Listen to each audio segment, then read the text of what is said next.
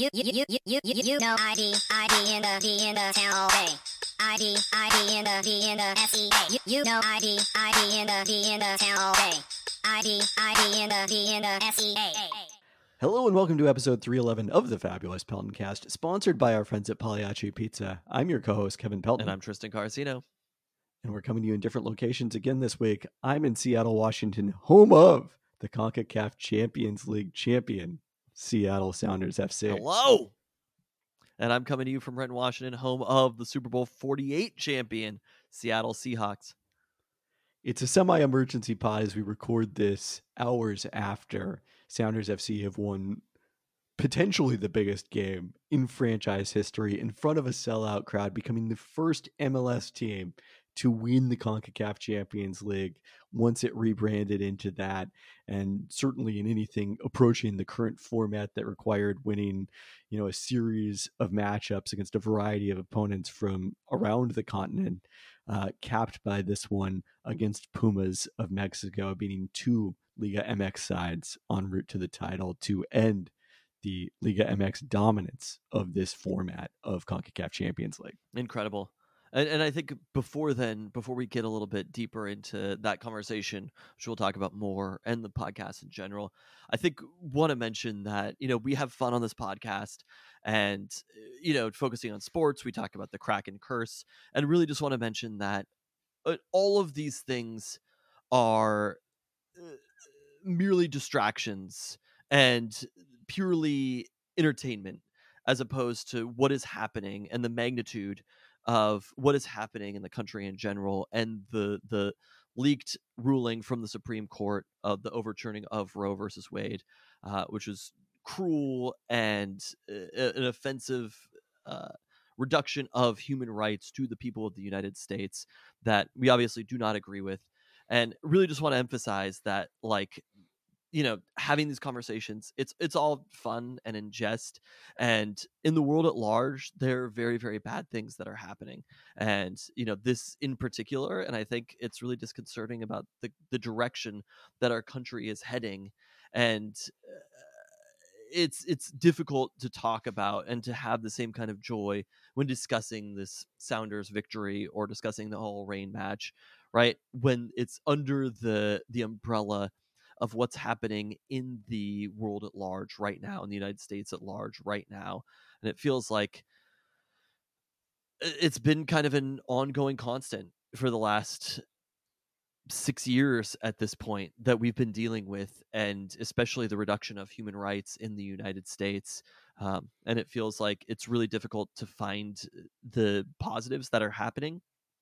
And this is kind of the latest blow. And I think it's really important to keep the attention on this particular issue and to understand and keep the energy up and not to let this fall by the wayside because there have been very important things that have happened in this country and there have been responses that have happened to them that are troubling that have happened because of the responses to the negative things happening.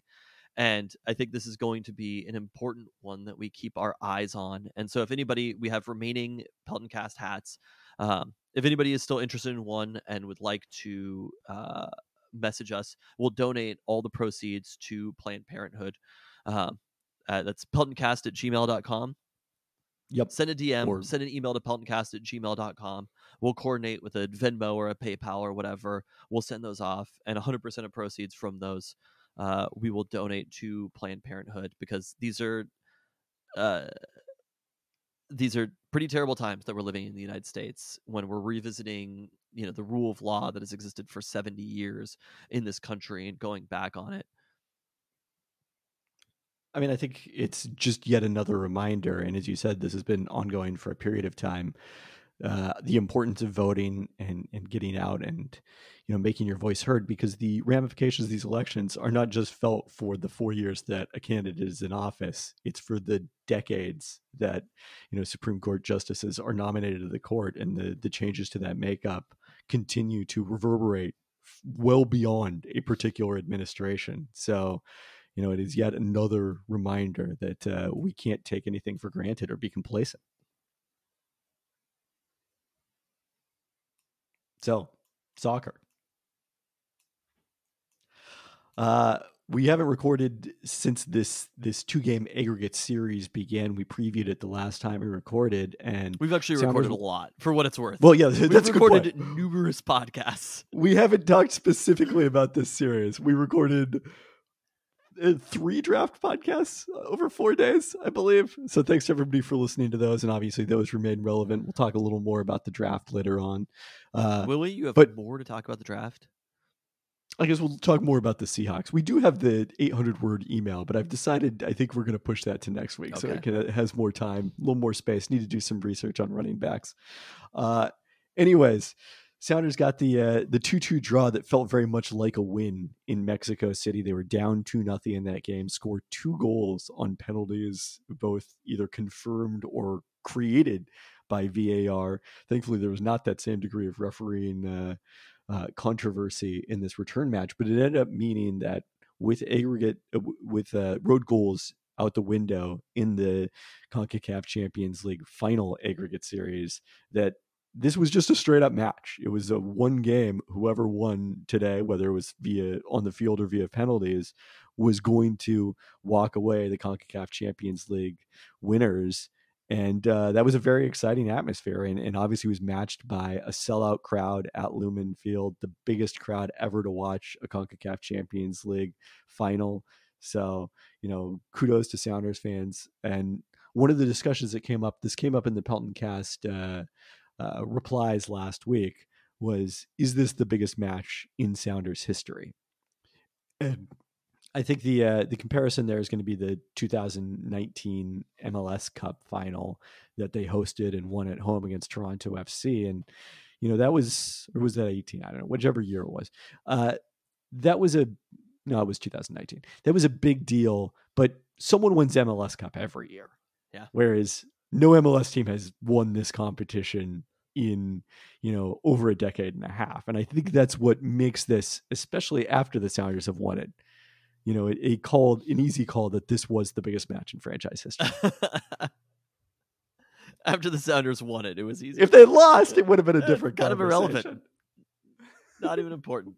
Would have rationalized it hard. I think the most important thing is how they won it.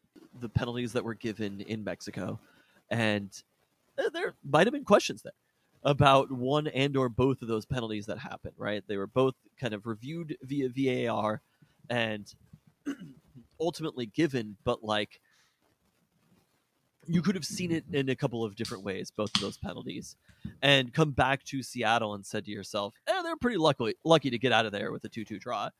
And I think the most important part about this match, winning is the most important piece. But the second and the third goal in particular, and winning this decisively, right? Understanding that this wasn't just, they didn't sneak by, they weren't lucky to have won. The Sounders are a better team.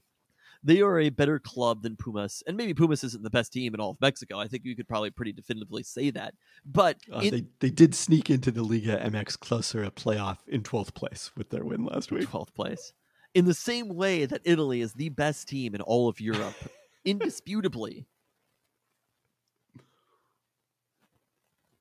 Your Seattle Sounders are the best team in all of North America.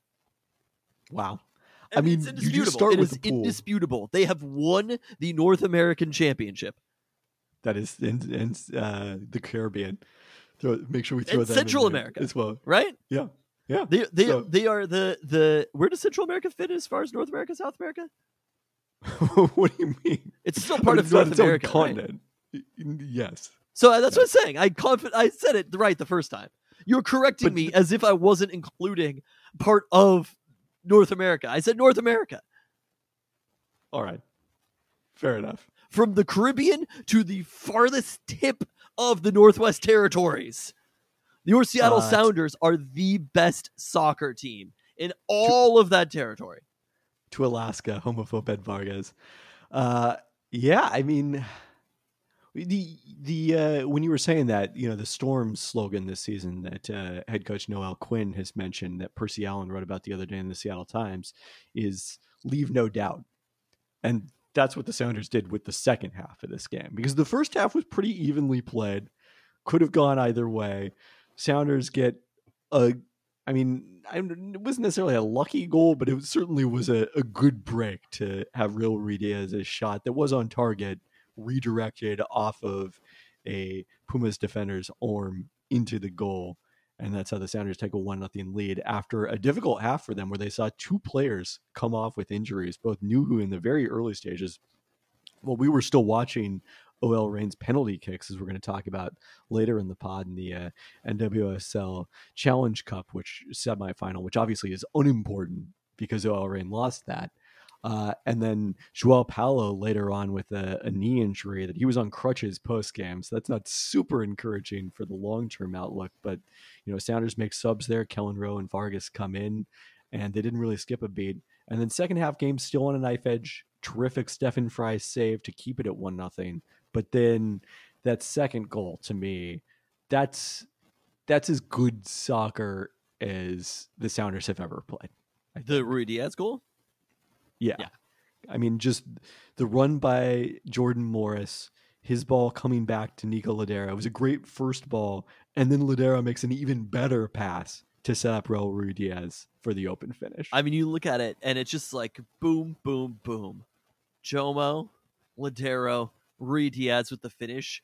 That's kind of it. That's like the tip for the Sounders, right? That is it, it, it's a beautiful thing and it is probably the three at least maybe most iconic players in sounders history one to the other. Boom boom boom right? The the three players who've contributed the most to the sounders especially in this current run and probably to the entire history of the sounders all connecting with each other and sealing the deal on the CONCACAF Champions League I mean, Fredy Montero, who got in in the late stages, is they subbed off those three players, might have something to say about the entire history of the players franchise. in Sounders history. Obviously, Ozzie Alonso, Clint Dempsey, right? Like the Casey Keller. Like I mean, Montero is still the highest goal scorer in franchise history. But seeing those... and and also remember he played a fair fair bit in the start of this Concacaf Champions League run. Like he he you know he wasn't just along for the ride here. But those those three connecting with each other on a play like this. You know, it it it was it was kind of like what this era of the Sounders is. All all of them connecting, playing their their specific roles, and then finding Ruidíaz to put it in the net. A beautiful touch, right? The little flick, it gets to him, instant, right in, a perfect ball. Everybody playing their parts perfectly, sending it along down the line, right across the box into Ruidíaz, the right foot into goal. It's done and I think it's what showcases why MLS was in position to be able to win a tournament like this. It didn't hurt that you know it ended up they now they beat a much better team in Leon who had beat them last year in the League's Cup in the quarterfinal. It broke kind of well that Pumas was the Liga MX team that they faced Look, in the final. sometimes maybe you beat the Bengals in the Super Bowl, but you're still in the fucking Verizon ad every single second. Whether you beat the Chiefs or whether you beat the Bengals, you're still on the Verizon ad. Okay. But but anyways, Ruidíaz is someone who you know even five years ago, I think there's a pretty good chance he would be playing in Liga MX and not MLS because of the fact that that was a higher level of competition, better salaries, etc. And even though MLS was getting stars with the designated players, it was typically players at the late stages of their career you know, it wasn't guys right smack in their prime like Ruidíaz is. Lodeiro to a lesser extent, that same thing. And then also the development of American soccer talent to the point where, you know, Jordan Morris was able to go over and play in England, you know, uh, before the ACL injury and now seems to be recovered back to that level that he was before that when, you know, he was one of the best players in MLS and certainly one of the best American Bring him back. Send him to Southampton. I mean, I'm, I'm happy keeping Jordan Morris. Whatever he wants to do, it's coming home. ready to try Europe again. And by, by it, means. we mean Jordan Morris is going back to England. No. and then Lodeiro scores the third goal, and uh, I mean, it was late enough in the game match that he basically celebrated as much as you could celebrate any goal, and as long for, as you could celebrate any goal. I think it was just great stuff soccer also like they do the celebration of a championship or a title or cup so much better than any other sport to have you know every player come up on stage individually and get highlighted and then lifting the trophy with the captain with Lodeiro getting the chance to do it it's it's way better than our American sports celebration. A true cup, also. Yes, we have not yet seen any photos or video of people drinking out of the cup, but I assume it's oh, happening. Oh, it's going on point. right as we speak. Somebody is drinking from the cup. I mean, that's that's the one difference from 2019 and the that MLS Cup is I was in the locker room seeing people drink out of the uh, MLS Cup back then. Sadly, you know, They let you in the locker room. that. They did. Wow, They big did. mistake. Big mistake. uh, sadly, wasn't able to do that with the NBA playoffs ongoing right now, but uh, uh, certainly, I think a, a night that's going to stand with any in Sounders history, and you know there are more trophies to be won, more accomplishments coming, but you know this kind of history to make it for the Sounders in MLS, that's gonna that's gonna stand for a long period of time. They will always be the first. Every every time that an MLS team wins the CONCACAF Champions League, which look it might be a lot from here on out. You know, you talked about the changing climate of these leagues, and MLS has definitely become uh, one maybe a slightly more powerful league across the world, and especially the talent that's coming through it. But no matter what, there's always a first, and the Sounders were the first club, the first MLS club to win the CONCACAF Champions League, and they are the best soccer club in all of North America. Well, this means now that they qualified for the FIFA Club World Cup. They're going to test themselves against the best soccer teams. So, what does the FIFA Club World world. Cup mean? Where So historic. Okay, this is a, a, a distinction that I just learned about. I was aware of the FIFA Club World Cup, but I did not know this particular fact, which is that uh, in FIFA decided at some point to change it from it used to be the seven Confederation winners plus an eighth host team. okay, So it was an eight team tournament historically. It was scheduled to expand in 2021 to 24 teams oh my, from across the world. That was postponed due to pandemic fixture congestion. FIFA has yet to commit when to when that change will take place, but either it will be again the eight conf- like other uh, Champions League or whatever the Confederation Championship is. So is UEFA Champions League is currently playing out with the semifinals. Like the winner of that, the Sounders could potentially be drawn against. God, I would love in- it. I would love to play Real Cup. Madrid in a competitive match. I mean, just the the possibility is is I like because we've seen these clubs come to Lumen Field and play exhibitions. Totally different. You know, a lot of them. But yeah, they no, might treat it like an exhibition if they play the Sounders. I was looking it up in the two. So they played the 2020 and 2021 editions back to back last year or earlier this year, I should say, uh, was when they finally got to them. And in one of them, Tigres was the uh, Liga MX winner, and they made it to the final. So obviously, I think Tigres is better than the Sounders, did they but play?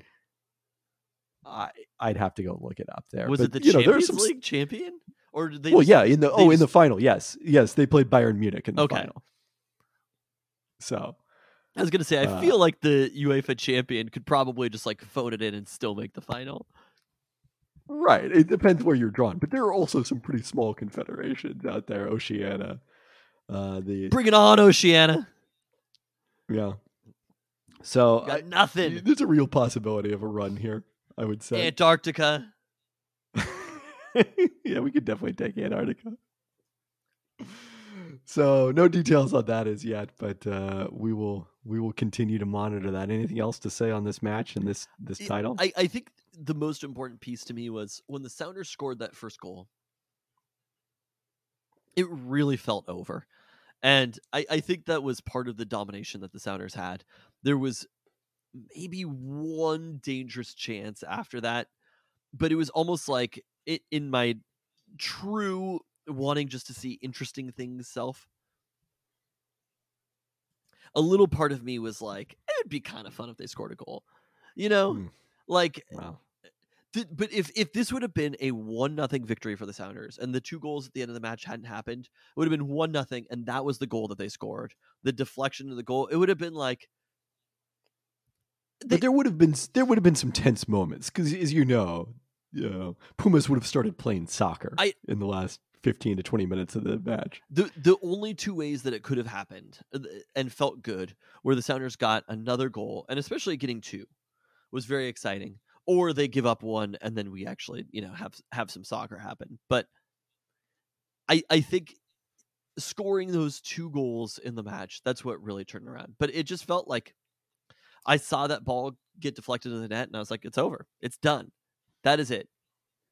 Pumas is I mean, the other- not scoring here, and it was they didn't.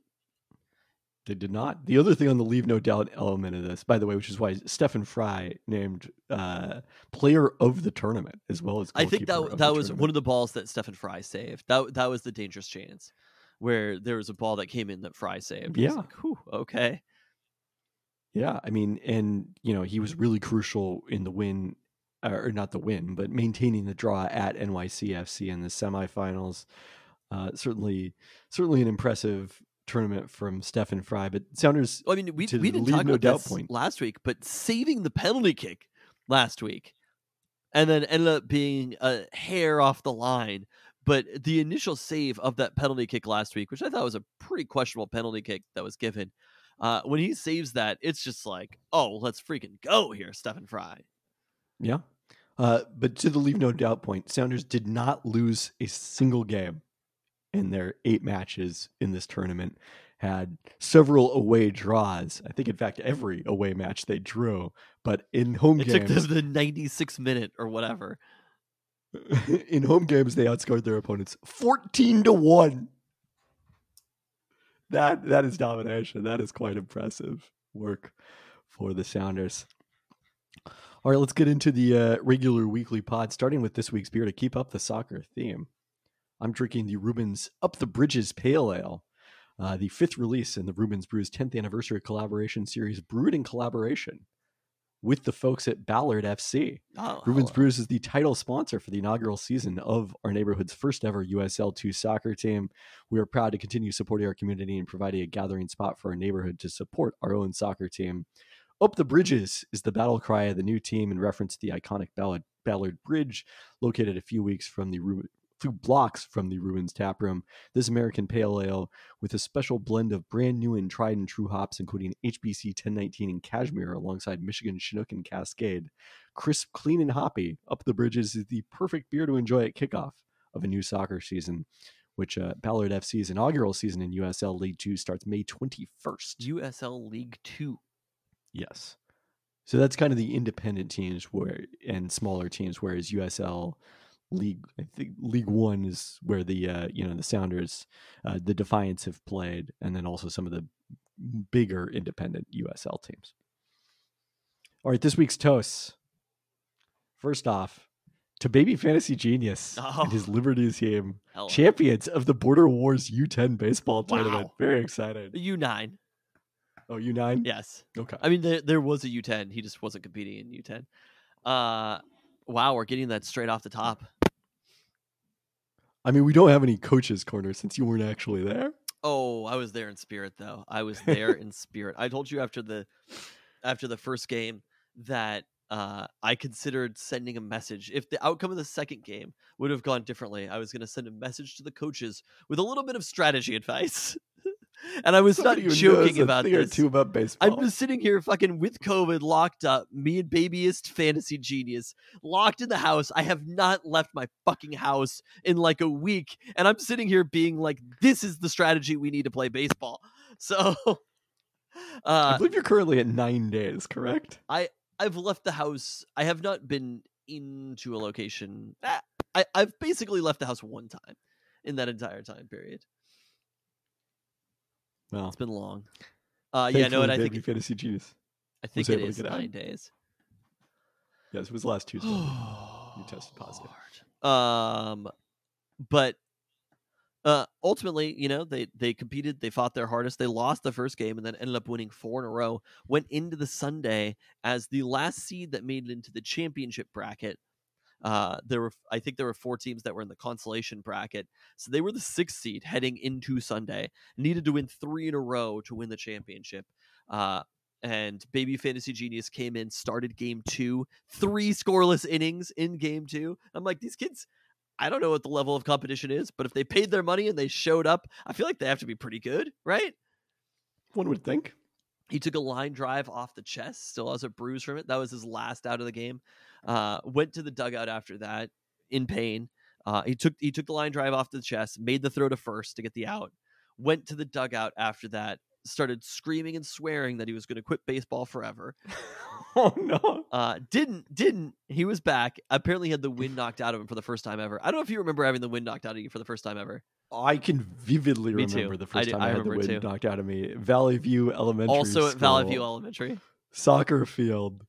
Uh, we were playing soccer one day, and I was like, "What's going on? Why can't I breathe?" For me, it was escape from PE. There, there was How did that happen? there's the like ladder thing, like a big wood ladder, and you crawl across the top.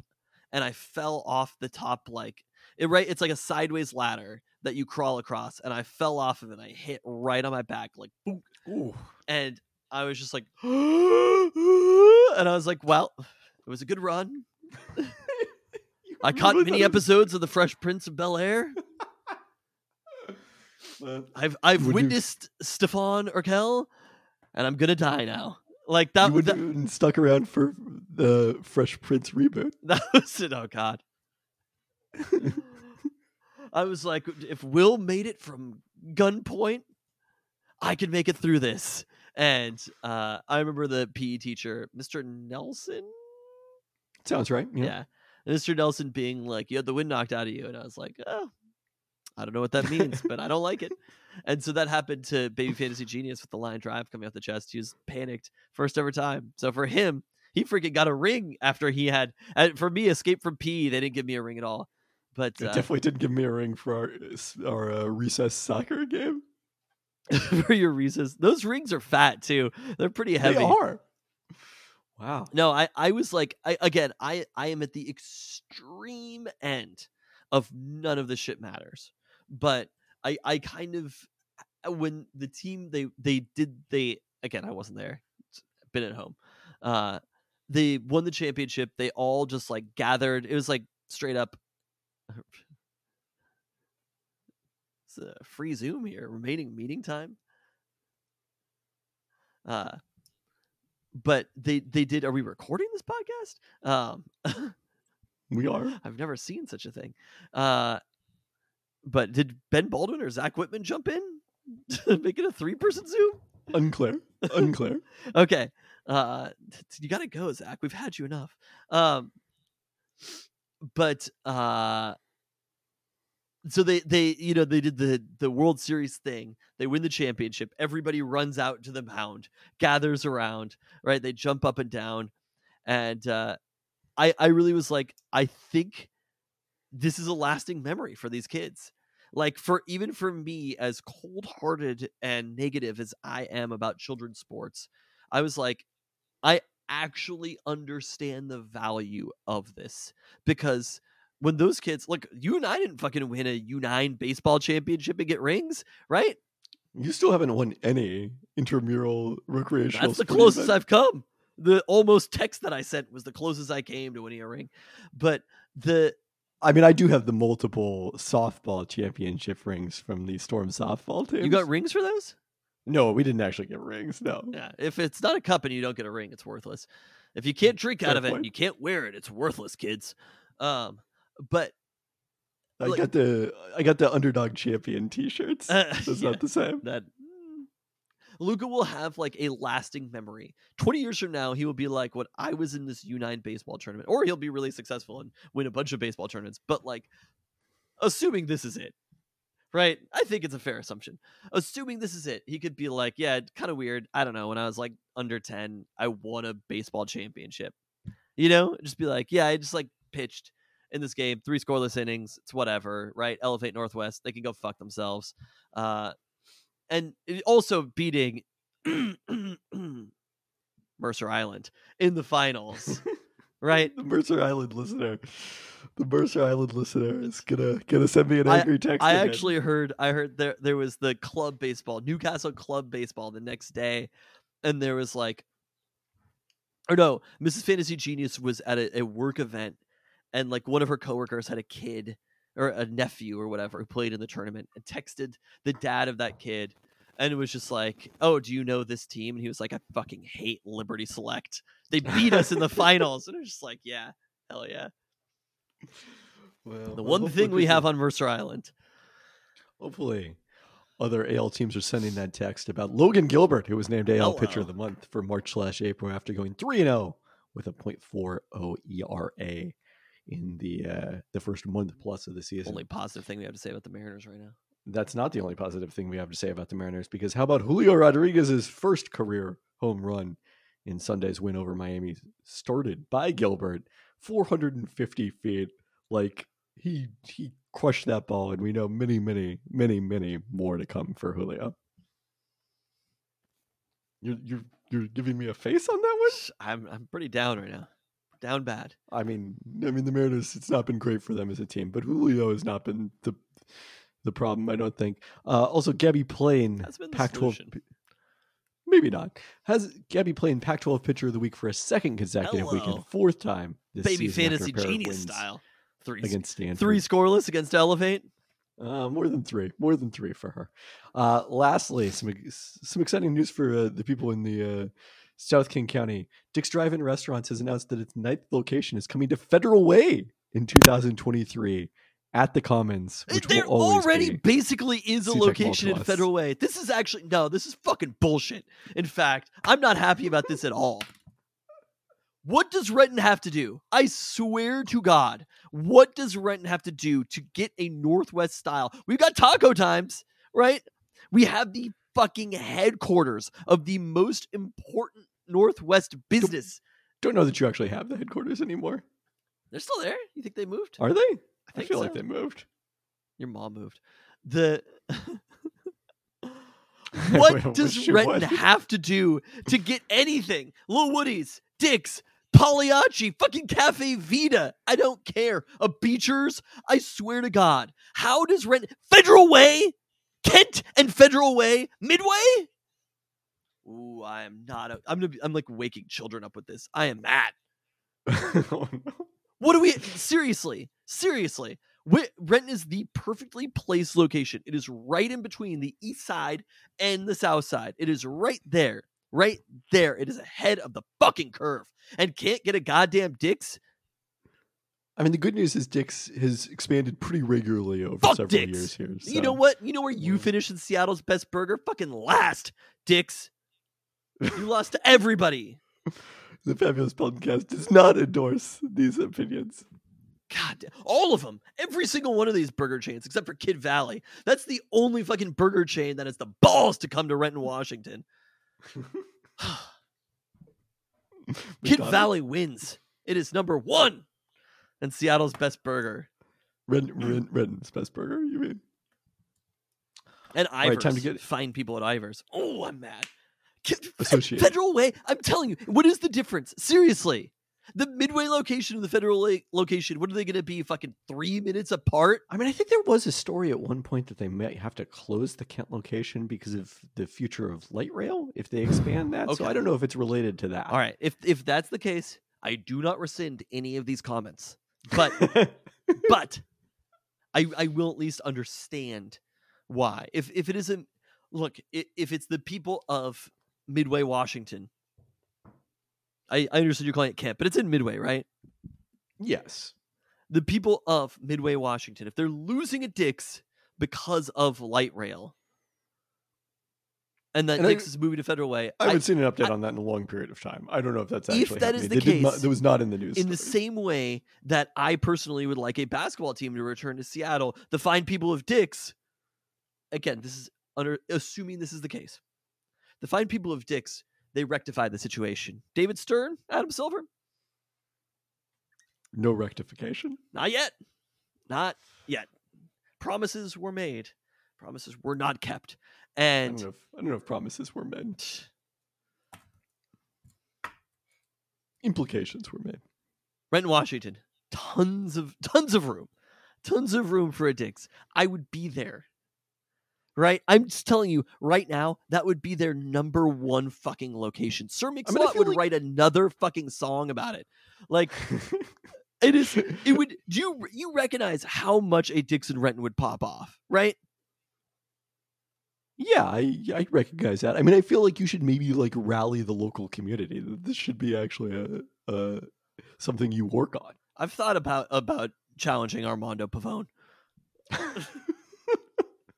I technically live in unincorporated King County because that's the only place I can't live somewhere that's incorporated. If you're born in unincorporated King County, you have to live in unincorporated King County for the rest of your life. that is. I, Are you no, incorporated not- are you in. I'm in Seattle. You're, you're in Seattle. it's- wow, It's full on Seattle. offensive, offensive. You have numerous plentiful Dick's locations. not really in West Seattle. yeah, you should be I angry about this we're- also. We're actually quite far away from Dick's. I How would, is there I would- not a Dick's in West Seattle? It seems like an. I mean, I don't know. what The, you know, the, there might not be the right real estate in West Seattle for them. Oh, know. I, think they could figure it out. At least you get a One would think. Pagliacci, I, I definitely and do a, a Lil Woody's close enough, right? Yeah, Lil Woody's not technically in West Seattle, but nearby. I'm head, planning to head there tomorrow for their. Uh, uh, they've got like adobo chicken sandwiches. that their- actually their looked very, very good. I'm excited to try it. Uh, Melissa Miranda of Musang is behind that one, so kind of an honorary uh, Seattle Burger Month, I would say. Ren's not good enough. It's fucking bullshit. Let's get to our usual roundup, starting with a segment that we are going to say farewell with today. Oh no. As uh, is the listener and third Pelton brother Nate Taggart put it, uh, the underwhelming Seattle chef, no more on Top Uh. Chef. Uh, the quick fire last week was to make a monochromatic vegetable dish, which was up Luke's alley. He drew purple and roasted purple cauliflower. Got an honorable mention from uh, Padma Lakshmi, the host, who was really trying to bolster his confidence after some rough performances. The elimination challenge then asked chefs to reflect soul inspired by their family and sense of home. And Luke decided to make fricadella, Danish style flat meatballs based on his mom's meatloaf. Judges agonized over the decision before eliminating him because his meatballs were somewhat dry. Ugh, And then in Last Chance Kitchen, dry meatballs. There's nothing worse. Although I right now I would eat those meatballs. oh, I I mean I don't think they were bad. All of, all of these uh, meals were quite good. It seemed. Uh, in Last Chance Kitchen, Luke made roasted cauliflower again with a kale and cauliflower puree and coriander cream sauce, losing to Sarah, who's been on a run of six consecutive wins since being eliminated early from Top Chef, thus ending his Top Chef journey. Dang. You don't make friends with cauliflower, apparently. I love that he went back to the cauliflower well. I mean, it wasn't bad necessarily. It wasn't a problem. With that, it's time for your favorite segment. Don't burn yourself. We got Mariners hot takes coming at you. Okay, I, I didn't write these out. I didn't Roger Ebert style. Uh, want to do a takedown of the Mariners yet, but as you mentioned, I've been home for the last eight days, locked in my house. I think I've left the house one time, and every single day I wake up, I go to sleep, I sit at this little stupid desk, and the only thing that I have to look forward to each day is when professional sports start and a reviewing of the Tobey Maguire Spider-Mans. And every single day over these eight days, I have woken up, I turn on the Mariners, and they have done absolutely nothing. I have watched inning after inning. I probably watched more innings of baseball in this last week than I have in the previous decade of my entire life. This is Mariners baseball, mind you. I've watched a lot of children's baseball. Uh, the I in my entire uh, more innings of Mariners baseball in this last week than I have watched in my entire. Sorry, I got lost. Oh no! Oh no! This is this. This may not be your flu game.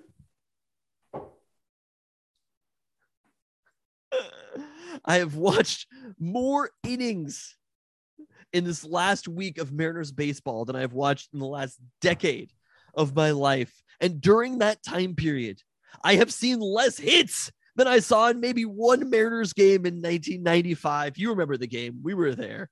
Uh, Mariners Yankees, I think they dropped an 18 bomb on them. The Mariners, in this last time that I've had COVID, have not scored that many runs. I wake up in the morning. I turn on the Mariners. I see no hits, not a nay hit to be called for. With the, the most exciting moment that I saw in that entire time period was JP Crawford stepping up, hitting a home run, foul, then coming up for the next at bat, hitting a ball that looked like a bomb, and was a a casual pop out to second base. Watching this Mariners team has been uh, the worst part of having COVID. Second, second, maybe only to the uh, uh, chicken strips and Texas toast basket from Dairy Queen. Yeah, I was gonna say. But I have not seen anybody phone it in as much as the Mariners have since Sam Raimi's direction on Spider-Man 3. This has been the worst possible week to pay attention to every single inning of the Mariners. And as if COVID wasn't bad enough, I had to watch what's nine times eight? 72. 72 innings of terrible, terrible baseball. So sorry, I'm not that excited about this one Julio Rodriguez home run because I have seen the most Jarred Kelenic outs, the worst Matt Brash pitching. I have seen the worst of baseball as it could be. And as you would say, as the groundskeepers would say in Major League Two, they're still shitty.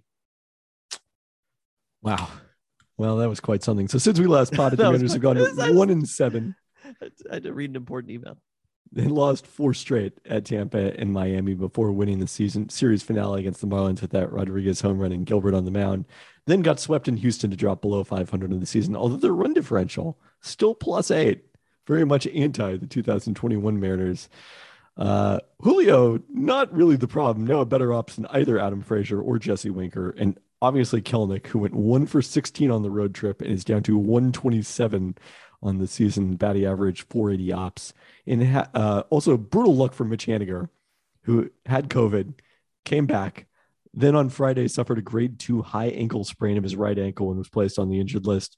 Uh, Jeff Stotts of RotoWire reported that a six week timetable is typical for such injuries. But in happier news, Kyle Lewis began a rehab assignment for the Rainiers on Tuesday and homered in his first at bat. He hadn't played in a game since last May when he suffered a meniscus tear. Mariner's still going to stay patient with his rehab with his long term health in mind.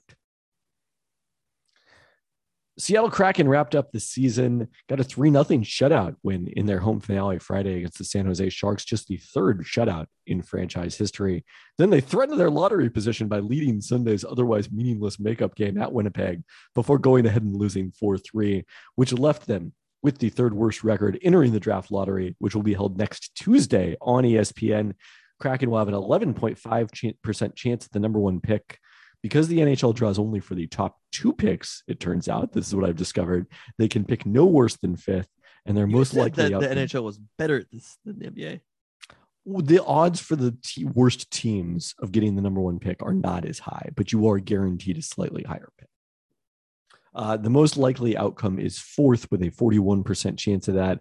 If they'd won on Sunday, the odds of the top pick would have dropped to 9.5%, and they would have had a chance to drop as far as sixth in the lottery. So that was a, a very fortunate loss on Sunday. Uh, OL Reign, we talked about this earlier. Uh, a pair of matches against the Washington Spirit in the past week at Audi Field, a 2 1 loss Sunday in the regular season opener. Rose Lavelle had an early penalty saved, did score to equalize in the 53rd minute before the Spirit got the winning goal from Ashley Hatch, set up by Trinity Rodman in the 66th minute, as Washington had 12 shots on goal to just three for the Reign. Three days later, the team's right back at it again in the same spot because, uh, as we discussed last week, uh, the the Reign were unable to host the NWSL Challenge Cup semifinals, which they'd earned that right because of the fact that unfortunately the Sounders match was taking place on the same night at Lumen Field. Uh, still, Reign held the spirit the entire way, probably had the better of the opportunities this time. They had eight shots on goal to five for Washington. And then on literally the last kick of the game, a Washington defender committed a handball on Megan Rapinoe's corner kick shortly after Rapinoe came on for her se- season debut, primarily to take a penalty. But there's no VAR in NWSL. So the referee missed it, and that was it. We were just on to Wow. penalties. There's no. Why can't we get NWSL VAR? It's funny. I saw. Like I looked this up, and the first column I saw it said, said "Don't bring VAR to NWSL." Which look, I I get the problems with replay review. Uh, the entire Celtics Bucks second half on Tuesday seemed to be they taken up by replay reviews. But that's exactly the situation. Like when it's a clear and obvious error, and it's that crucial a moment in a match because you know in soccer one goal is very very important. I don't know if you're aware of that. Uh, I think that's why you got to have it. What was the moment for the NBA? There, there was a shot that shouldn't have been counted in the final or not in the playoffs in like the early 2000s, late 90s. Uh, there was one I think in I want to say like 2003, and that's when they started reviewing the shots at the end of games. Yeah, Who, who was it? Was it? I thought it was Chris Webber or something like that, but I don't think it was Chris Webber. Might have been Garnett though. That is a good question. Trent Tucker uh, had a famous one that was the uh, the 0.3 seconds. This is before the actual uh, use of replay, but uh, that we definitely think famous- Vinny Testaverde was a, a big factor for the NFL replay, right? According to Wikipedia, Samaki Walker made a three from half court at the end of the second quarter in the Western Conference Finals in 2002 that shouldn't have counted, and then it came in after in for the 2002-03 season. So not a game-winning shot or losing. Oh, man, I remember a game-winning playoff shot that didn't. All right, so back to this one. Penalties. We uh we're we're talking on the phone during this. Teams both converted their first seven attempts each, setting up sudden death. Uh, Reign goalkeeper Phallon Tullis Joyce saved the eighth Washington Oh, attempt, but then the Spirit saved Nicole Stanton's shot, and then in the tenth round, Jess Fishlock's penalty was saved. She was the last uh, field player to attempt a, a that penalty. was for just Fishlock, Fishlock who lost the match. Yeah, the, the last year's NWSL MVP apparently is just very bad at penalties. I didn't realize this, but she was in the 10th spot uh, and met, and had it saved, sending the Spirit to the Challenge Cup finals. Uh, obviously, between the combo of having to play on the road, Who's a, a player who has like everything, but just like can't do this like one kind of important piece? Shaquille O'Neal. The free throws, yeah, I, I, it is. I mean, it's weird because I, I mean, I guess you know, Jess Fishlock doesn't necessarily score a ton of goals, so it's not like shooting is a big element of her success.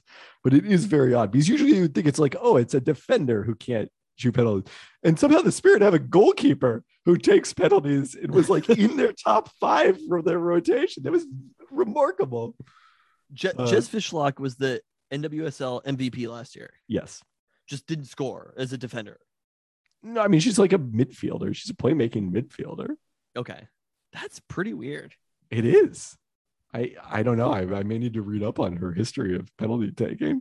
I did not realize that was just Fishlock. Wow. Yeah, Well, thankfully, Ramon Torres can do it. there it is. So obviously a hard luck combination for the Reign between having to play on the road, the missed penalty, losing that deep in penalties.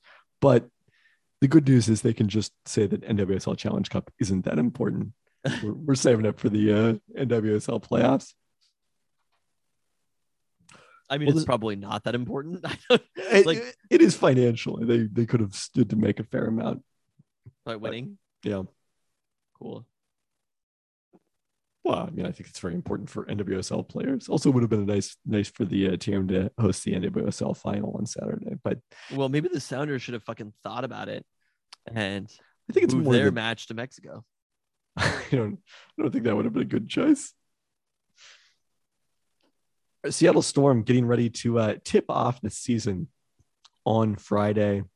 Uh, finally got their full complement of players when Briann January and Gabby Williams joined practice on Monday after winning a championship in Hungary to go along with the EuroLeague title that they had previously led Sopron Basket to the uh, first in club history, uh, not the first Hungarian championship. That's much more common for them. And uh, then following that, the Storm cut down to 11 on Wednesday, keeping Reshanda Gray, who they signed, uh, is a, a four year WNBA veteran, but she was out there as a free agent, signed her on Monday with only a couple of days of practice before this cut down date for the last spot ahead of holdovers Kennedy Burke, who is still playing overseas, and Kiki Herbert Harrigan, Harrigan, and second round pick Evina Westbrook. Uh, you know, I asked Noelle Quinn about the decision to bring in Gray on Monday, and she said it was really just about needing depth in the post because Mercedes Russell, who is in Seattle, was at Monday's practice, but uh, merely in street clothes after she had surgery at the start of training camp or right ahead of the start of training camp. So without her in the lineup, they felt they needed more post depth and went with Reshanda Gray uh, you know, as someone who could could offer that. I, I, think Evina Westbrook was really impressive in training camp as a second round pick, and I think she's got an excellent chance. If she doesn't catch on with another WNBA team, I think she'll probably be back at some point. Whether it's when Mercedes Russell comes back and maybe you don't need that post depth as much, or you know the Storm is currently only has enough room under the cap to keep 11 players but when you get to the last quarter of the season, basically, they'll have enough cap space to sign a player like Westbrook, making the rookie minimum uh, as a 12th player. So definitely keep an eye on the possibility of her coming back. Well, I think just generally speaking, what is the anticipation for this for the Storm this year? Do they go in as one of the favorites in the Western Conference? You know, understanding that it's uh, presumably Sue Bird's last season. Like, what are the chances that she goes out as champion?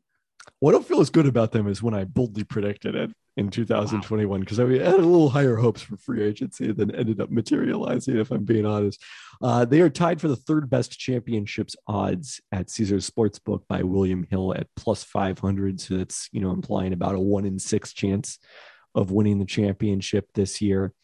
Uh, first off, the conferences don't matter except for the WNBA's Commissioner's Cup, which the Storm won last season. Uh, so it's not necessarily in the conference. Uh, Chicago and Connecticut are the two teams I look at as the favorites right now. Chicago is the defending champs who actually probably got better over the offseason, although they were they were much better in the playoffs. They were only the I think they were the sixth seed going into the playoffs. Elena Delle Donne? No, that's she plays for Washington. She is back this season uh, after she I think played two games last season, one of which came against the Storm in a game that they won in DC. Uh, but Washington's still probably not, you know, remains to be seen how healthy Delle Donne is going to be. Who's the Chicago uh, star? Candace Parker. Oh. And then Courtney Vandersloot, the uh, Kent native. Oh. Also. Did she get drafted by the Sky? Yeah, she's played her entire career in Chicago. so bring her home. Okay. That's that's that's the hope. That's the plan. Uh I think those are the two favorites. Vegas is the other team that has is tied for the best championship odds at Caesar Sportsbook. Although I don't know if that's a homer thing. Vegas lost Liz Cambage. I don't think they're quite as good as last season or even Still the team two years ago. starting point guard though. Well, she was the sixth player last year. Uh, so I I don't know. We'll see. Who's the guard that they have? Chelsea Gray is their their starting point guard. I was thinking of somebody else. I don't, I don't think that they have another notable guard that you would know. When I play 2K, I feel like there's another Riquna Williams. Hmm. Yeah, I'm not sure. I'm not sure who you're thinking of. The Aces are definitely my number two 2K team. Okay, because of Kelsey Plum. Oh, I mean, for sure, and also just being in Vegas, like, yeah. like if the storm didn't exist, it would be a pretty natural transition. Let's not even contemplate that possibility.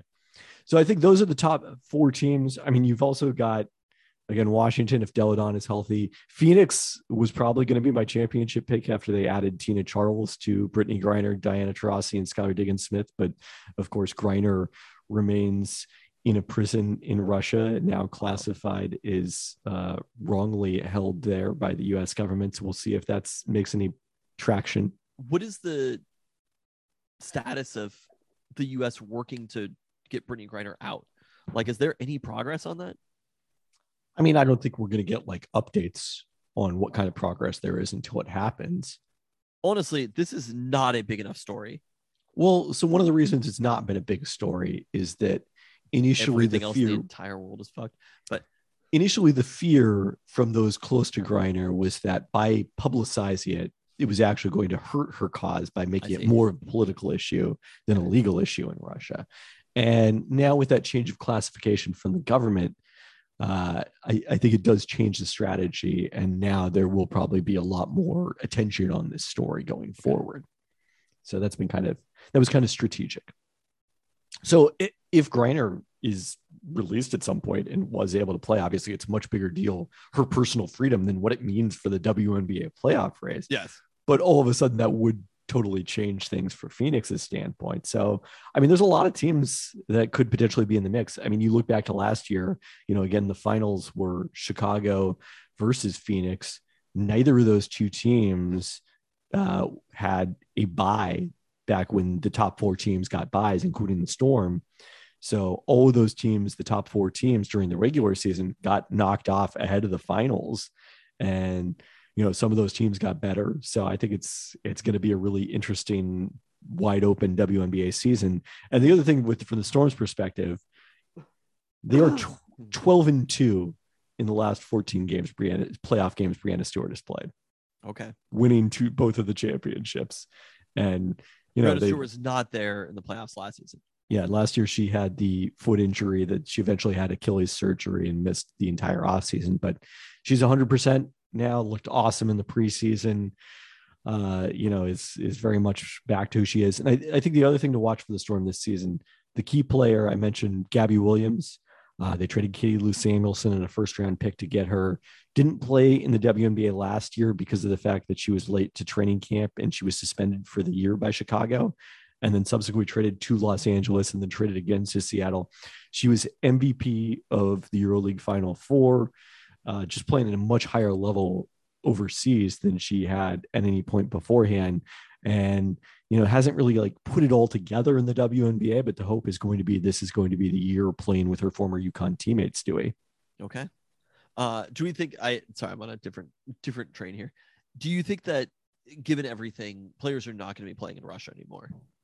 Yeah, it seems very unlikely that they will I mean, I in would Russia. fucking go there, right? Like if you're Brittney Griner and you're being held unlawfully, like I mean, I think the thing is, it, it many players have said this. It could have been anyone. You know, it was just a matter of timing that Griner was coming back into the country at a period of time where relations between Russia and the U.S. were deteriorating ahead of the invasion of Ukraine. So, you know, it's a, a terrible situation. And no, I don't think that players will be going to play in Russia anytime soon. I mean, I do think that this is it's a very unique time period where uh, we're looking at obviously Russia was the biggest money outside of the US for WNBA players. Not outside of the U.S. Russia was the biggest money. Well, yeah, I guess I, but I'm saying literally outside of the US.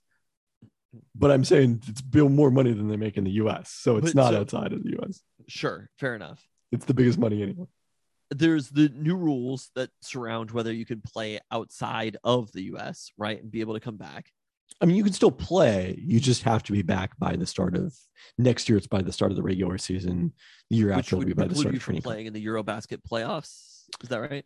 The Euro League actually wraps up much earlier. It's the domestic leagues, but they they all end at very different times. So some leagues are still going on until late May, and other leagues have been wrapped up for several weeks here. So kind of the WNBA's hope, I think, has been that players may still go, but those leagues will just kind of adjust their schedule to better so that players aren't missing the WNBA season. I, I, I think it makes sense to a certain extent. I, I'm against the rule, but I do think because ultimately it, it sort of feels like almost NCAA like, where it's like, look, we're not going to pay you enough. We understand you're going to leave to go do this thing, but we don't want to let you do that thing. Right. We don't want to have to bear the brunt of the responsibility of paying you more. Uh, So that that part feels a little bit NCAA like, but ultimately, I think rallying around the WNBA right now with how the league is shaping up, the amount of stars that exist in the WNBA at the moment. I mean, you're talking about every single team. Every single team you bring up has one star or another, right? There's a lot of transactions that are happening. This is a monster season for the WNBA. And I do think it makes sense to say, like, look, the WNBA is the most important league in the world, whether you're getting paid more anywhere else or not. This is the most important league, and we need to rally around it in that way. Uh, and I don't know, you know, maybe there's not going to be a Michael Jordan of the WNBA, but I do think we're kind of looking at like 70s NBA in the WNBA, where you look around, you're just like, these teams are fucking loaded with stars, right? So many teams are loaded with stars, and every single game is going to be an exciting game on the schedule. So I, I get it. And I do think that this is going to be such a huge year. And knowing that the Storm are going to be competitive, especially with the lingering uh, possibility of Sue retiring and then Courtney Vandersloot coming to town, like it's it's going to be an ongoing story to pay attention to. I don't know if anyone else is talking about Courtney Vandersloot coming to town except us. we're, Look- we're getting out ahead of this story. Or Kelsey Not that Plum. many teams are talking about Plum. A-Rod moving the T-Wolves here, but Wow. somebody has to have the conversation. Not even this entire podcast is talking about that. Only half of this podcast is You see these about colors that I'm wearing right here? You are wearing fluid grid. It's true. Uh, so Friday night, the uh, Lynx in their opener, they'll be without their star forward Napheesa Collier, who's currently expecting, uh, uncertain if she'll play at all this season, as well as starters Damiris Dantas, who is still working back from a Lisfranc injury last season, and Kayla McBride, who is overseas playing in Turkey. Uh, but we'll have veteran center Sylvia Fowles, who has announced this will be her final WNBA season in a storied uh, career. Sunday, Storm play their first road game at Las Vegas. That one will be at on E ESPN2 at 7 p.m. on What Sunday. you need to do, you, I, I- I'll fly to Vegas. All you need to do is you just watch my children for the weekend. Why don't I fly to Vegas? What? Why don't I fly to Vegas? You haven't just recovered from COVID. It would be dangerous for you. it would be a dangerous situation. I'll stay at the where do they play? Mandalay Bay. Yep. I won't stay there, but I, I'll, I'll- just fly in. A couple of days, two three days in Vegas. I'll go to the game. I'll report back. Watch my children. We'll be good. I, I'm still not sure which part I- of this I win. You get it on the ground, right? You've have you been to a Aces have- game at I have Mandalay been to Bay? an Aces game, yes. Not this season. Not this season. Not And against the Storm. I think it's they- important. Look, I'll go to Momofuku or, or to um yeah, I'll go to Momofuku. Major, Major Doma, Is the Major Domo is the one that's in the Venetian. I'll go to both and report back. And I think I think it's an important intel for this podcast to get. So I I just all you need to do, there's three of them. It's fine. They've got a lot of baseball games this weekend, but you can get them to all of them.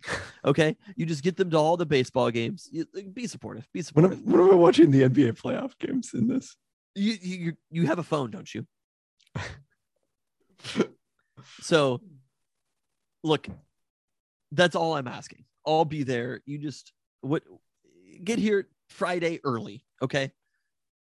I'm, I can't be there on Friday. The Storm play on Friday, remember? First game at Climate Pledge Arena. Like 10 a.m. Friday. We're good. We're It's good. been it's been the one thing I've, I've been looking Just forward call, to. call Jan, call Jan, tell her she had a great time at Paul McCartney. Call Jan, tell her Friday, that's her responsibility. After that, you've got them. S- Tell her Tristan and Keelan are going to be in Vegas. and uh, you need to watch the children and take them to mini, mini baseball games.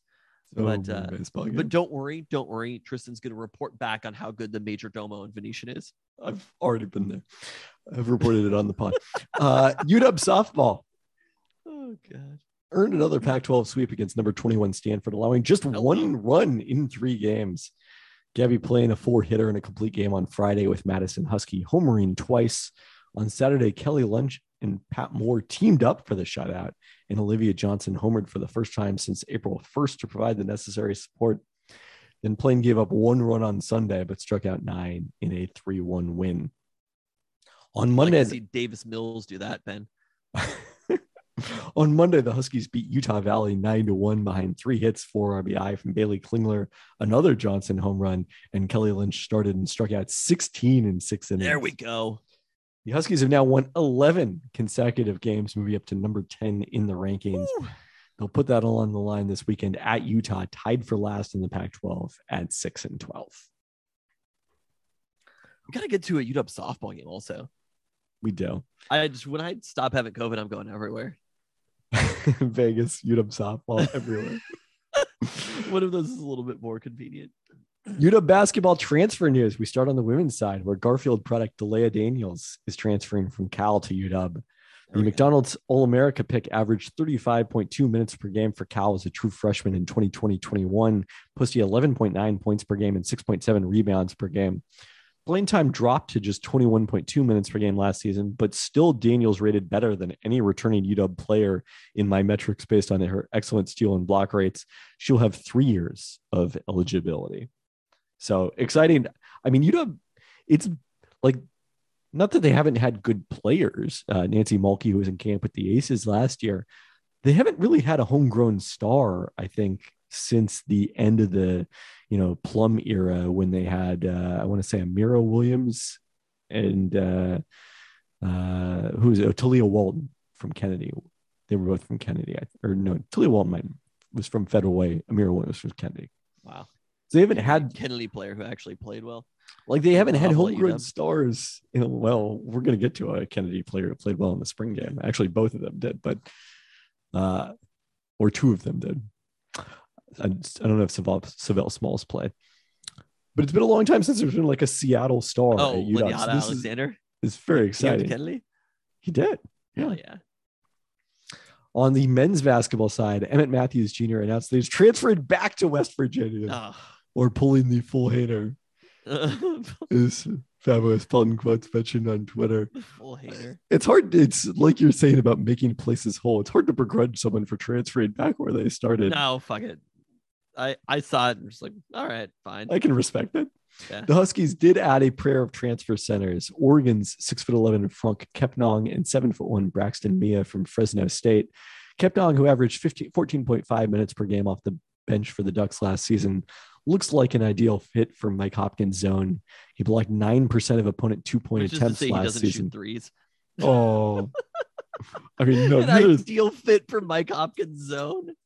it's defensively. They play the zone defensively, but no, neither of these guys shoot threes even remotely. Yeah, Uh, yeah. we we know. Look, it's been a few years. We get it. Kepnang is a little weak as a defensive rebounder, not very skilled with the ball. He had 31 turnovers against two assists last season, but uh, 57.5% two point shooter who will have three years of eligibility, as will Meah, who made 71% of his two point attempts in two years with the Bulldogs, but couldn't get on the court much behind Orlando Robinson, who could be a second round pick in the NBA draft, totaling just 476 minutes in his two years at Fresno State. Uh, his 6.2 fouls per 40 minutes were an issue. Also, just a 43% career foul shooter. So that uh, that could be an issue. Uh, UW football play their spring preview to cap off spring practice on Saturday. I watched about two thirds of this on the Pac-12 network. Uh, it was really defensive early, four consecutive stops by the defense to start the scrimmage before the offense got going. Uh, there was a series of field goals. Then uh, Aaron Dumas scored the uh, game's opening touchdown on a Sam Huard led drive. Uh, that was the only touchdown I saw. They scored a little bit more late. Uh, Huard, according to Mike Vorel of Seattle Times, finished 12 of 19 for 176, 167 yards and a touchdown to Junior Alexander, his former Kennedy teammate, who uh, was the day's leading receiver. Len- Leniata Junior Alexander. Correct. Okay. Kalen DeBoer called it one of Huard's best days afterwards, uh, especially by contrast to the previous week's scrimmage where he had struggled. Feels a Uh, little loaded. Okay, Caitlin. Michael Penix Jr. went 13 of 19 for 209 yards with a touchdown, but threw a pair of interceptions, including a really nice play from Alex Cook to uh, cover ground when Penix is probably a little late getting the ball out to an open receiver. Uh, it was a tougher day for Dylan Morris, who completed only three of 12 passes for 53 yards. Okay. I mean, I still feel like Penix is the favorite to start, but uh, exciting to see Huard play that well, certainly. I mean, you, you really have to look at this as uh, there's no real favorite. Like understanding these three quarterbacks and where they come from, you know, Sam Huard having the pedigree, Michael Penix having the experience and and the success with Kalen DeBoer, and then Dylan Morris having some of the success with and also being a highly recruited player. Dylan Morris having the success with UW. Like across the board, I think we go into fall camp after this and say it is a wide open race still. And I mean, I still think there's probably a at least a 50% chance that Penix ends up the starter. but if let's say that it is close between Penix and Sam Huard, you have to give it to Sam Huard as somebody who has years of eligibility left. Like as somebody Yeah. who you give them the ability to develop. I I personally am really excited about this as uh the more time that Sam Huard has to develop with Ryan Grubb and Kalen DeBoer, I think is a huge deal. You know, like the goal is ultimately to develop him into an NFL caliber quarterback to a first round pick. And this feels like the first step, you know, like he's actually having real coaching and a real system around him. So I think it's pretty exciting. Yeah, certainly it's better structure than there was last season. Uh, I the disappointment of this was the uh, the run game, and they only had two healthy running backs. Dumas and uh, On Sunday were the only healthy running backs for this one, but it was no more productive than it was last season. And obviously, that really starts with the offensive line, where I think they were reasonably effective pass blocking in this game, in this scrimmage, but uh, the run blocking was not much better. Although it's it's the eternal question with spring games was it good uh, good defense or bad offense or vice versa? Like you never know whether the results are are positive for the team or not until you see them play against another team. Yeah i just i don't i just wouldn't take too much from it. Uh, did see a couple of players place their names in the transfer portal prior to Sunday's deadline. Running back Caleb Berry, uh, kind of no surprise with the additions of two incoming transfers at that position. And then cornerback Jacoby Covington, who was a highly touted recruit, but had seen limited action at cornerback last season, uh, figured to play more with three starting cornerbacks all declaring for the draft, but uh, decided to uh, find a new home via yeah, the transfer portal. Jacoby Covington in particular was a little bit disappointing and saw that he was, I think, meeting with USC coming up. Uh, and he was somebody who seemed like UW was going to rely on this year a little bit, or at least be in the mix for playing. Uh, he was going to be in the mix for playing time. I wouldn't say rely on. I mean, Mishael Powell has pretty clearly established himself as their number one corner, and then I think the transfer from UC Davis. Uh, I want to say off the top of my head, DJ Perryman.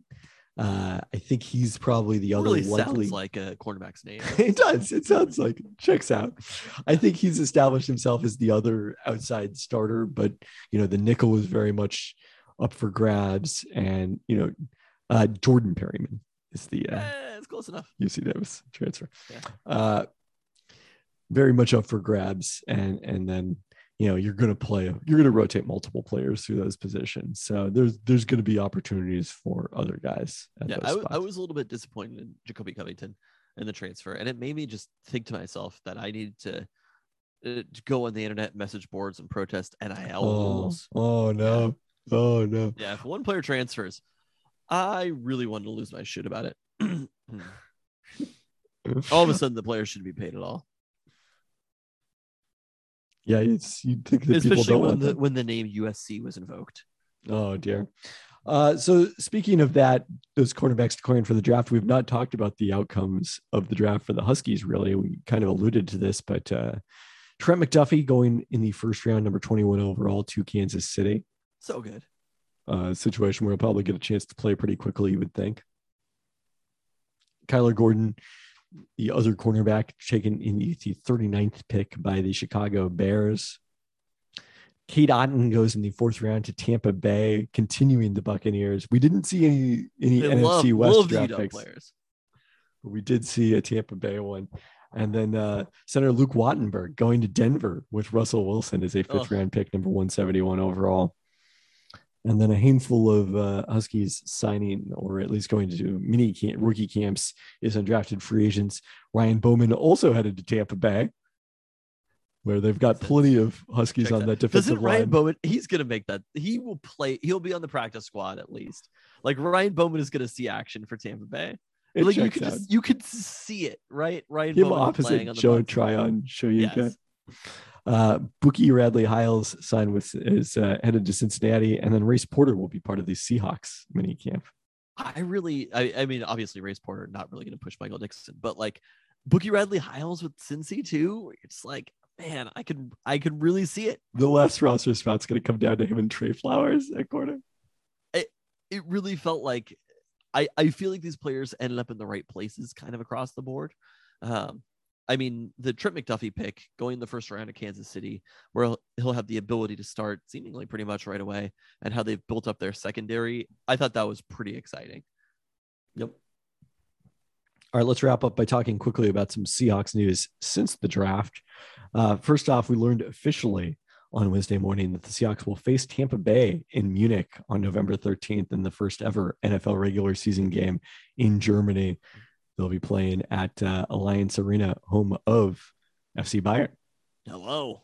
Two FC Bayern references in today's pod. Uh, the Seahawks officially declined the fifth year uh, uh, option on the rookie contract of LJ Collier.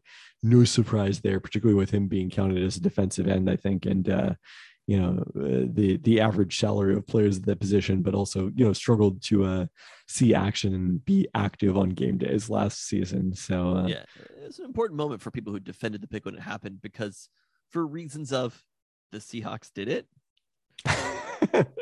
the eternal reason. We'll see. We'll see. There might be some more more uh, defenses of picks because of that reason coming up. Uh, uh, in this year's draft, are we talking? I thought we weren't talking about this year's draft this week. No, no, it's fine. It's fine. Yeah, nobody, nobody would have done that. Nobody would have loved the draft because the Seahawks did it. They did I mean, the draft. I mean, first off, many outside people loved the draft. They just mean the 41st pick. I thought I actually thought there was an interesting conversation about when you make the right picks based upon the situation. Is that a good draft or is that just an average draft? Well, that gets back to like, should they have gotten an A for the Charles Cross pick that we And it, it discussed Thursday? also, I think the important piece for people to remember here is that none of this shit matters and it's stupid fucking bullshit grading drafts. But right, it's just like dumb as hell. But I, I do think an important note to keep in mind is that the grades of drafts do not fucking matter at all. And the judging, even like the where players land in the big board doesn't actually matter because a running back can be in a good place in the big board and it's still a shitty pick. So the only thing that matters as far as drafts go is a luck by far the most important piece and b are you drafting important players and c it, players in important positions and c are you drafting a lot of players that's it D, That- are you drafting players from UW?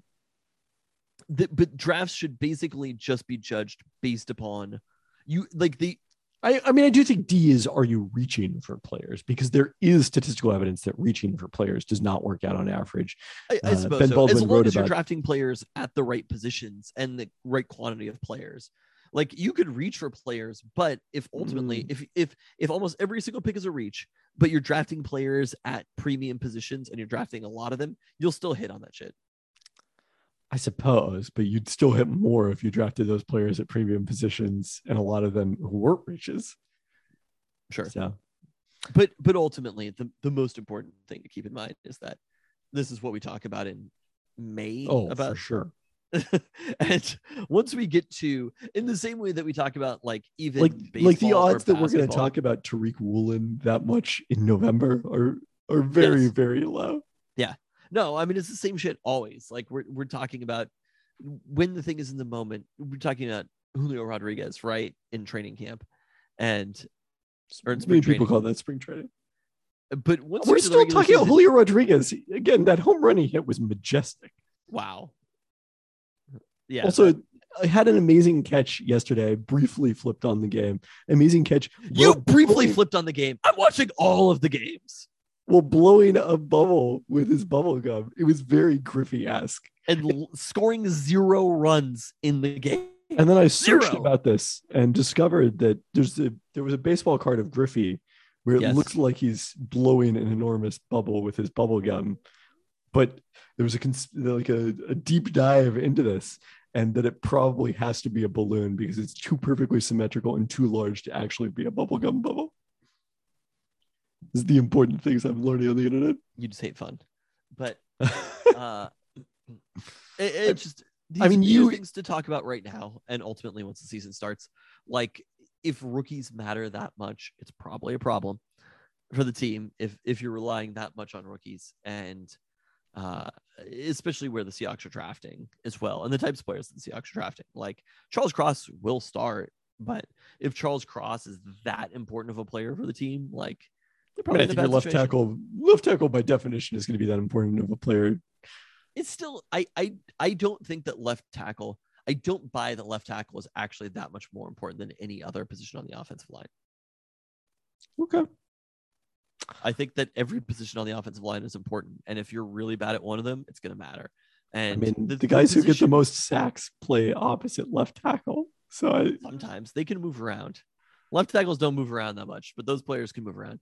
And to me, the most important position is actually quarterback. In fact, oh, And I, if- I do agree with that assessment. yeah, I just you know bold. Hot But- take. if you don't have a good quarterback, you're probably not going to be a very good team. And the Seahawks didn't draft a quarterback, and they have Drew fucking Lock. So Charles Cross doesn't matter. Boye Mafe doesn't matter.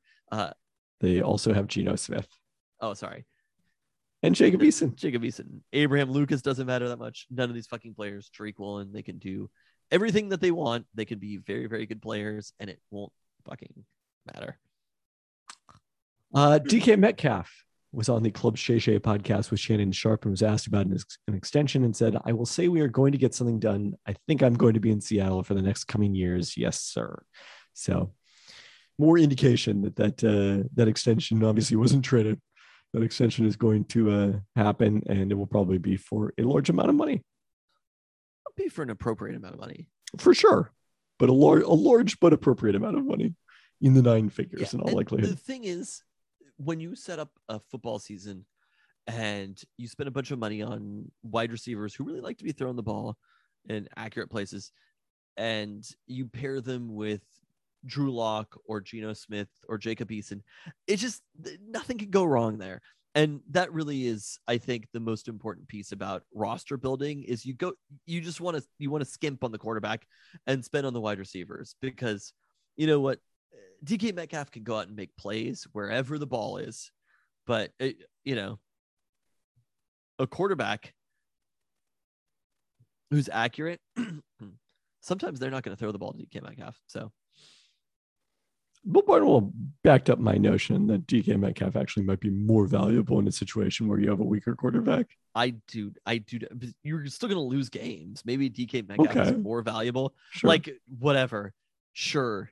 You know, it'd be more valuable than DK Metcalf and a weaker quarterback. Not DK Metcalf and a weaker quarterback. Russell Wilson would be more valuable than DK Metcalf. we don't need to like not every discussion about the Seahawks needs to be a relitigating of the Russell Wilson trade. Like we've we- we're on the record. It could have been about drafting fucking Malik Willis. a lot of other teams passed on Malik Willis. It doesn't matter. A that doesn't mean that they're right. You know how uh, who a lot of teams passed passed on? They passed on Russell Wilson because he's short. A little man named Russell Wilson. and you know what that man's name was? You know who else only had 12 followers at the draft? oh no. Oh, we've got to I- move on. I, I'm just I'm just saying if there's no quarterback, this whole draft that we're reviewing and rating or whatever and giving them positive grades on doesn't matter. Well, but the as it turns out, next season will probably not be the last season of Seahawks football in the history of the organization. Hopefully, hopefully it'll be the last season for some people in the Seahawks organization. And if so, if that is the case, in particular. then they've left players at positions, important positions for whoever succeeds them. Yes. If that is the case, running back in the second round. I got it. Hear you. you, you don't have to be negative about everything. Ah. Oh yeah, you should probably just be positive about the team that traded the greatest quarterback in franchise history. Even Ben was full on positive in his article for the Athletic on on Wednesday, whatever day this is now. One thing we do need to mention is John Schneider commenting and talking about Charles Cross on Thursday night. Uh, in talking about how high character he was, and as part of that, mentioning that he came from a two parent family. And I don't think that John Schneider intended anything by that, certainly, but it does, you know, our word choice matters. And I did have to wonder if I were a Seahawks player who was raised by a single parent, you know, does that mean that I my character is inherently worse because of the fact that that happened? Uh, you know, Marshawn Lynch is a Seahawks legend, notably, who was raised by his mother without his father in the picture.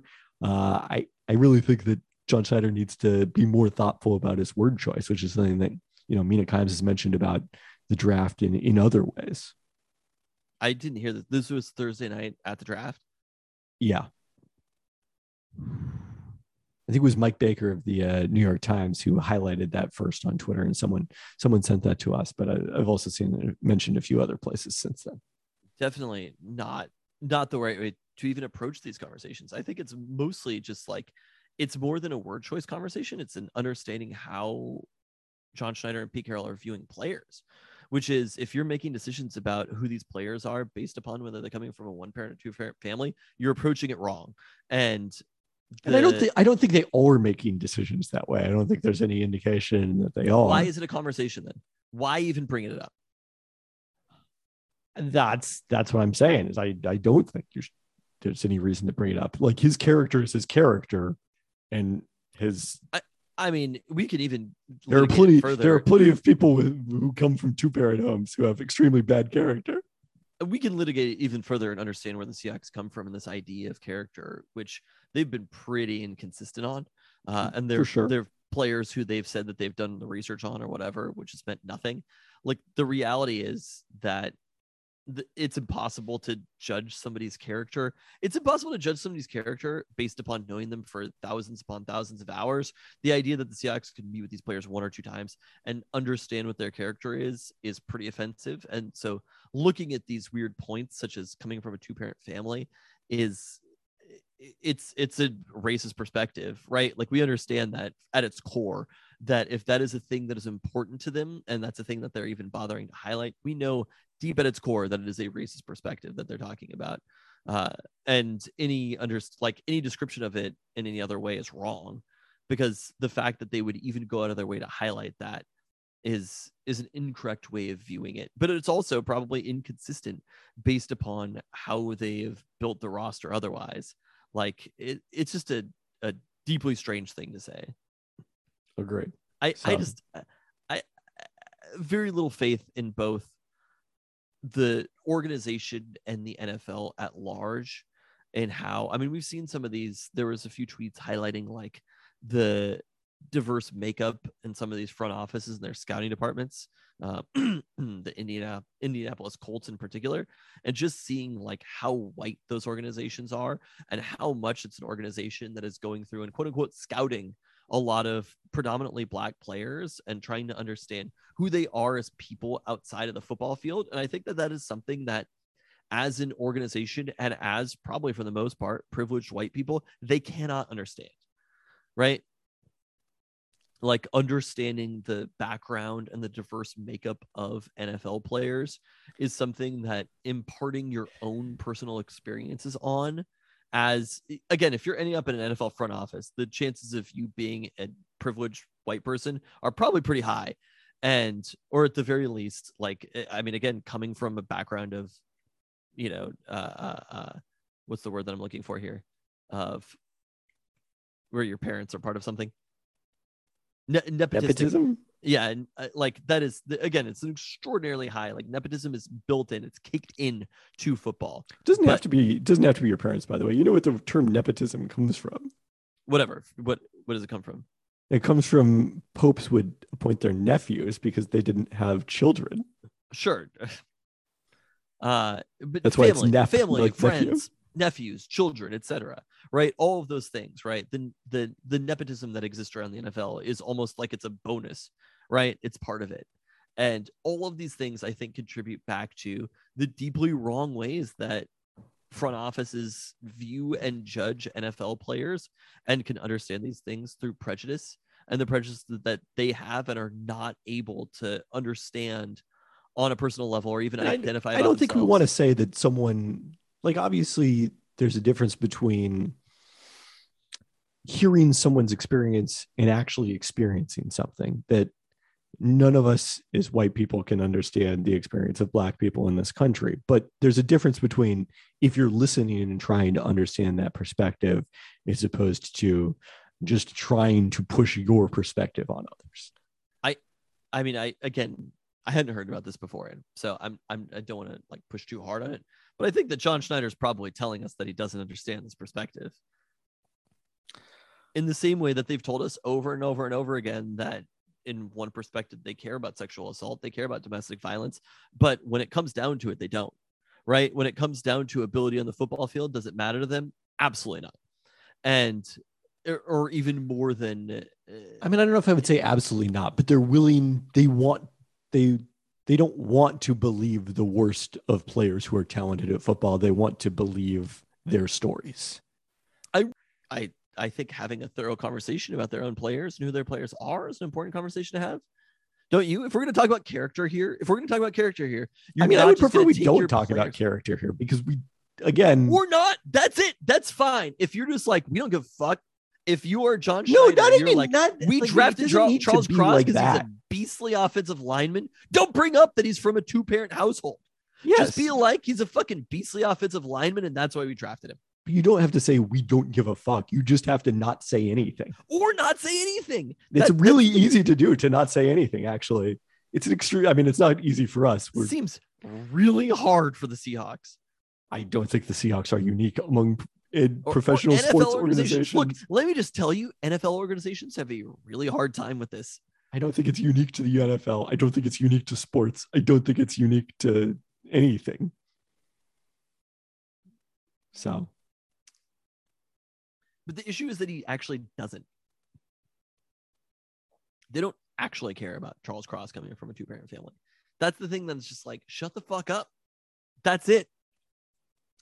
right, it's like look the the beauty of the Seahawks is that they have allowed their players to be whoever they are. Exactly.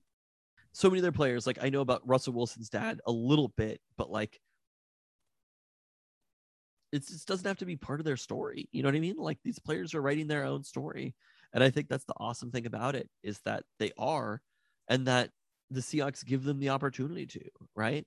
It doesn't have to be based upon what your parents did and who they were. Agreed. So I don't I think it's a little bit it's disappointing to hear that hundred As a- as a talking piece. All right. On that note, Thanks for listening. congrats again to the Sounders. Thanks. Many hours later. I didn't even fucking make a 311 reference here, people. it's episode 3 or 311. There is no- this whole fucking thing over again. Amber is the color of your energy. Didn't bring it up. I I listened to it before the pod. Did you really? I did. I had a lot of time. I've got this light that's like flickering. It's very strange. I don't know if I would have thought of it if it weren't for it getting referenced by hotties at their show on 311. There you go. 311 day.